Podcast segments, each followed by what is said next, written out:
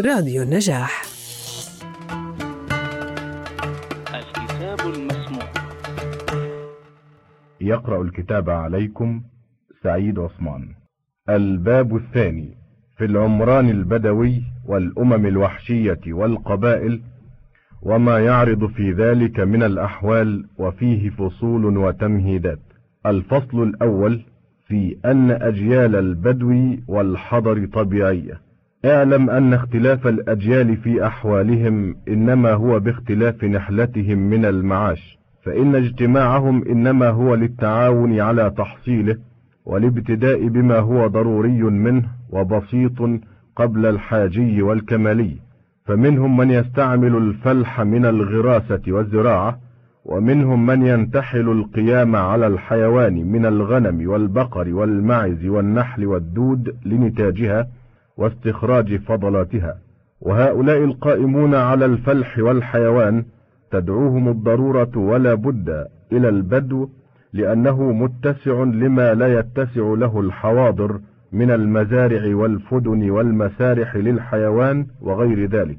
فكان اختصاص هؤلاء بالبدو أمرا ضروريا لهم وكان حينئذ اجتماعهم وتعاونهم في حاجاتهم ومعاشهم وعمرانهم من القوت والكن والدفء إنما هو بالمقدار الذي يحفظ الحياة ويحصل بلغة العيش من غير مزيد عليه للعجز عما وراء ذلك.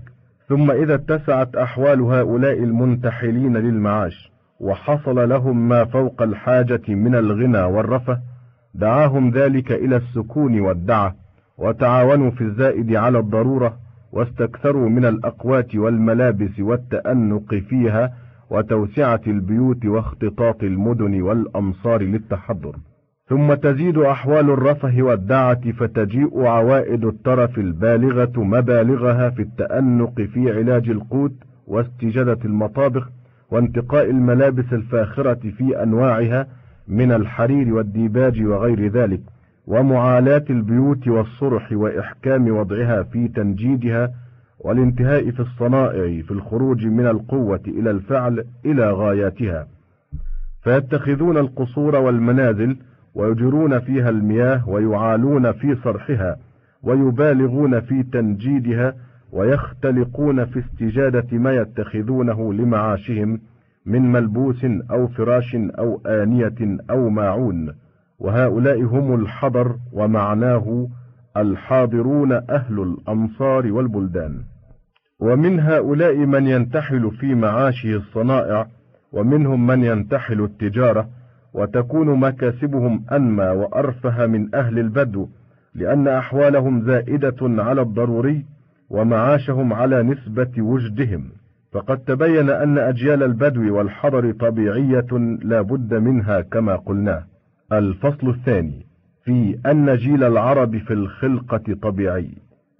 قد قدمنا في الفصل قبله أن أهل البدو هم المنتحلون للمعاش الطبيعي من الفلح والقيام على الأنعام وأنهم مقتصرون على الضروري من الأقوات والملابس والمساكن وسائر الأحوال والعوائد ومقصرون عما فوق ذلك من حاجي أو كمالي يتخذون البيوت من الشعر والوبر أو الشجر أو من الطين والحجارة غير منجدة إنما هو قصد الاستظلال والكن لا ما وراءه وقد يأوون إلى الغيران والكهوف. الغيران جمع غار. وأما أقواتهم فيتناولون بها يسيرا بعلاج أو بغير علاج البتة إلا ما مسته النار. فمن كان معاشه منهم في الزراعة والقيام بالفلح كان المقام به أولى من الظعن وهؤلاء سكان المدر والقرى والجبال وهم عامة البربر والأعاجم. ومن كان معاشه في السائمة مثل الغنم والبقر فهم ظعن في الأغلب لارتياد المسارح والمياه لحيواناتهم فالتقلب في الأرض أصلح بهم ويسمون شاوية ومعناه القائمون على الشاء والبقر ولا يبعدون في القفر لفقدان المسارح الطيبة وهؤلاء مثل البربر والترك وإخوانهم من التركمان والصقالبة. وأما من كان معاشهم في الإبل فهم أكثر ضعنا وأبعد في القفر مجالا لأن مسارح التلول ونباتاتها وشجرها لا يستغني بها الإبل في قوام حياتها عن مراعي الشجر بالقفر وورود مياهه الملحة والتقلب فصل الشتاء في نواحيه فرارا من أذى البرد إلى دفء هوائه وطلبا لماخض النتاج في رماله. يريد بماخض النتاج في رماله كثير الولادة والنسل وجيدها. إذ الإبل أصعب الحيوان فصالا ومخاضا وأحوجها في ذلك إلى الدفء فاضطروا إلى إبعاد النجعة. النجعة الذهاب في طلب الكلأ والمرعى. فاضطروا إلى إبعاد النجعة وربما زادتهم الحامية عن التلول أيضا فأوغلوا في القفار نفرة عن الضعة منهم فكانوا لذلك أشد الناس توحشا. وأنزلون من أهل الحواضر منزلة الوحش غير المقدور عليه والمفترس من الحيوان العجم.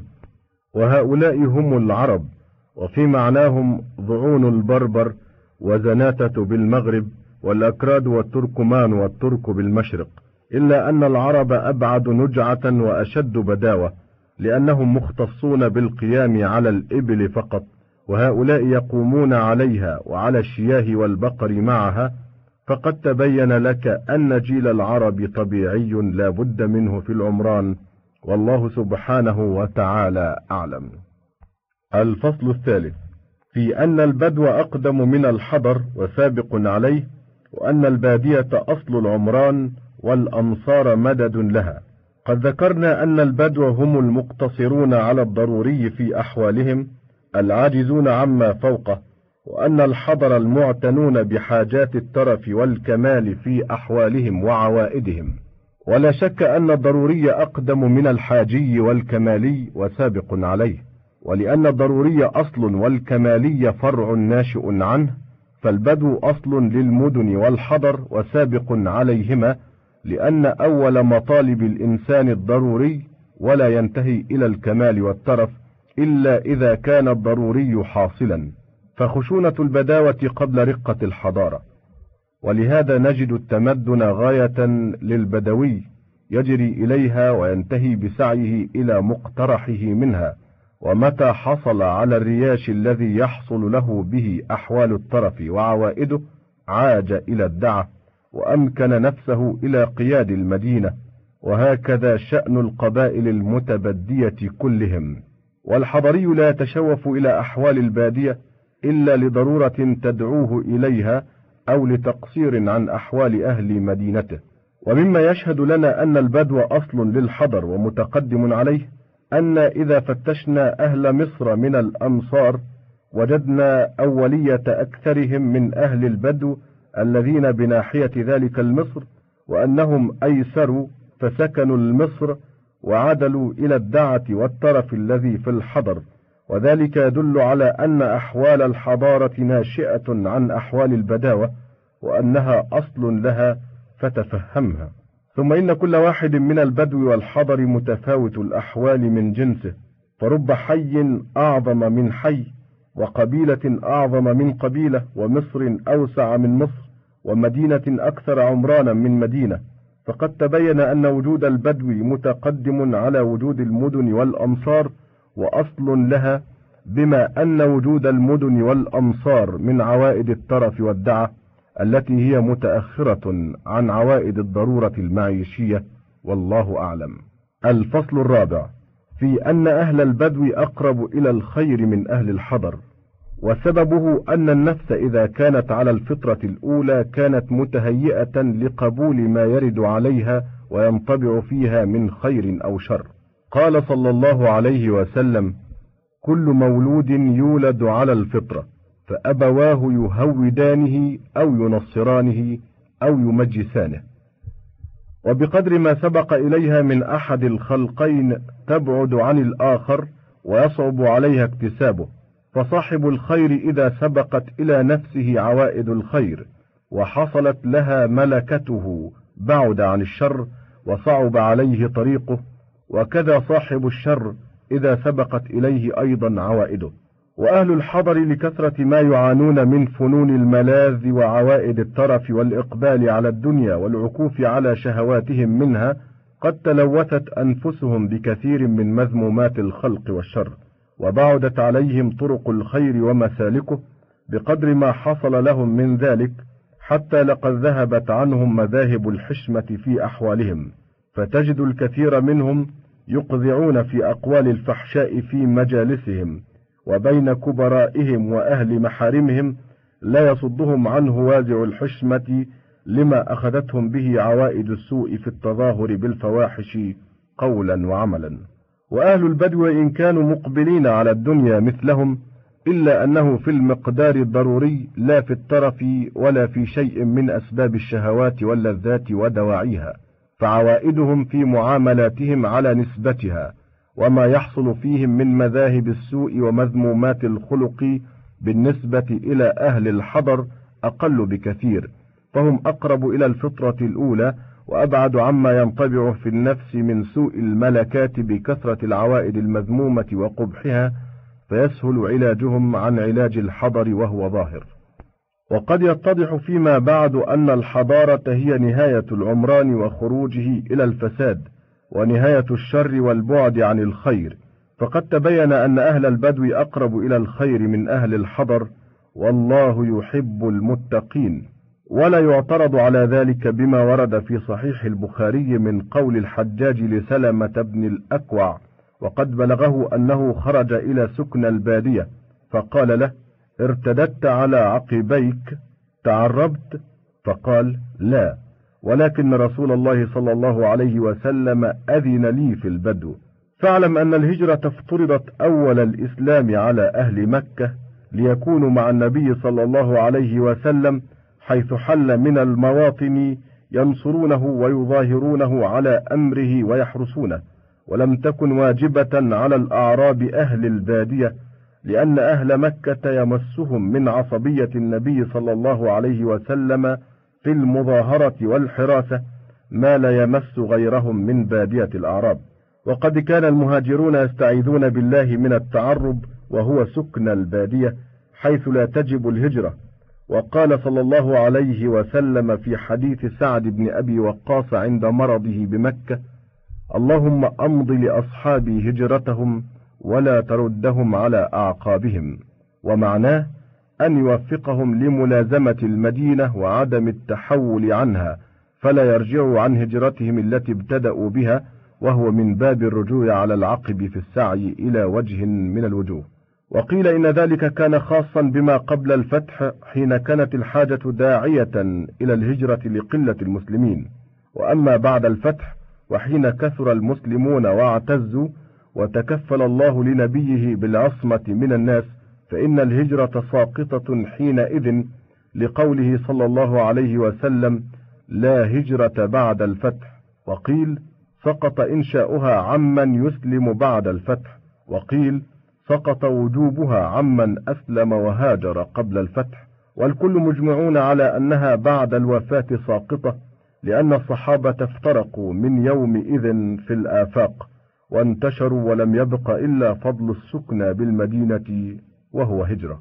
فقول الحجاج لسلمة حين سكن البادية ارتددت على عقبيك تعربت نعي عليه في ترك السكنى بالمدينة بالإشارة إلى الدعاء المأثور الذي قدمناه وهو قوله لا تردهم على أعقابهم وقوله تعربت إشارة إلى أنه صار من الأعراب الذين لا يهاجرون. وأجاب سلمة بإنكار ما ألزمه من الأمرين وأن النبي صلى الله عليه وسلم أذن له في البدو ويكون ذلك خاصا به كشهادة خزيمة وعناق أبي بردة ويكون الحجاج إنما نعى عليه ترك السكنى بالمدينة فقط لعلمه بسقوط الهجرة بعد الوفاة. وأجابه سلمة بأن اغتنامه لإذن النبي صلى الله عليه وسلم أولى وأفضل فما آثره به واختصه إلا لمعنى علمه فيه. وعلى كل تقدير فليس دليلا على مذمة البدو الذي عبر عنه بالتعرب لأن مشروعية الهجرة إنما كانت كما علمت لمظاهرة النبي صلى الله عليه وسلم وحراسته لا لمذمة البدو. فليس في النعي على ترك هذا الواجب دليل على مذمة التعرب. والله سبحانه أعلم. وبه التوفيق. الفصل الخامس في أن أهل البدو أقرب إلى الشجاعة من أهل الحضر والسبب في ذلك أن أهل الحضر ألقوا جنوبهم على مهاد الراحة والدعة وانغمسوا في النعيم والترف ووكلوا أمرهم في المدافعة عن أموالهم وأنفسهم إلى واليهم والحاكم الذي يسوسهم والحامية التي تولت حراستهم. واستناموا إلى الأسوار التي تحوطهم والحرز الذي يحول دونهم فلا تهيجهم هيعة. الهيعة هي الصوت المفزع ونداء الاستغاثة من شر. فلا تهيجهم هيعة ولا ينفر لهم صيد فهم غارون آمنون. قد ألقوا السلاح وتوالت على ذلك منهم الأجيال وتنزلوا منزلة النساء والولدان الذين هم عيال على أبي مثواهم. حتى صار ذلك خلقا يتنزل منزلة الطبيعة. وأهل البدو لتفردهم عن المجتمع وتوحشهم في الضواحي وبعدهم عن الحامية وانتباذهم عن الأسوار والأبواب انتباذهم أي بعدهم عنها وتحررهم منها. وانتباذهم عن الأسوار والأبواب قائمون بالمدافعة عن أنفسهم لا يكيلونها إلى سواهم ولا يثقون فيها بغيرهم فهم دائما يحملون السلاح ويتلفتون عن كل جانب في الطرق ويتجافون عن الهجوع إلا غرارا في المجالس وعلى الرحال وفوق الأقتاب ويتوجسون للنبات والهيعات ويتفردون في القفر والبيداء مدلين ببأسهم واثقين بأنفسهم قد صار لهم البأس خلقا والشجاعة سجية يرجعون إليها متى دعاهم داع أو استنفرهم صارخ.